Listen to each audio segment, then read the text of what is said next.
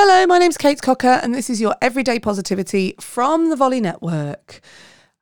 How many times have you held yourself back from something because you were worried about not getting it right or even not getting it perfect?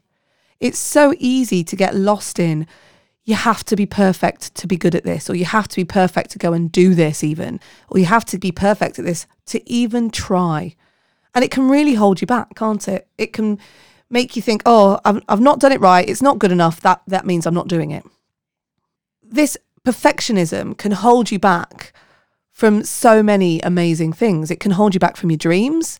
It can hold you back from living the life you really, really want to lead because you're afraid of not getting it right.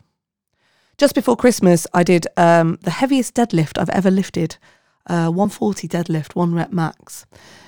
And as I did it, I watched myself. I've got a video of it. I watched myself do it, and my face is all like screwed up.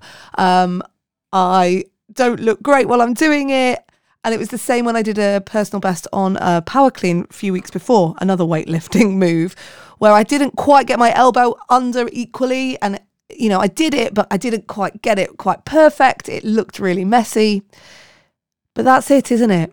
If I hadn't tried and hadn't pushed myself a bit, and actually allowed it to be messy and not very pretty, then I wouldn't have got there.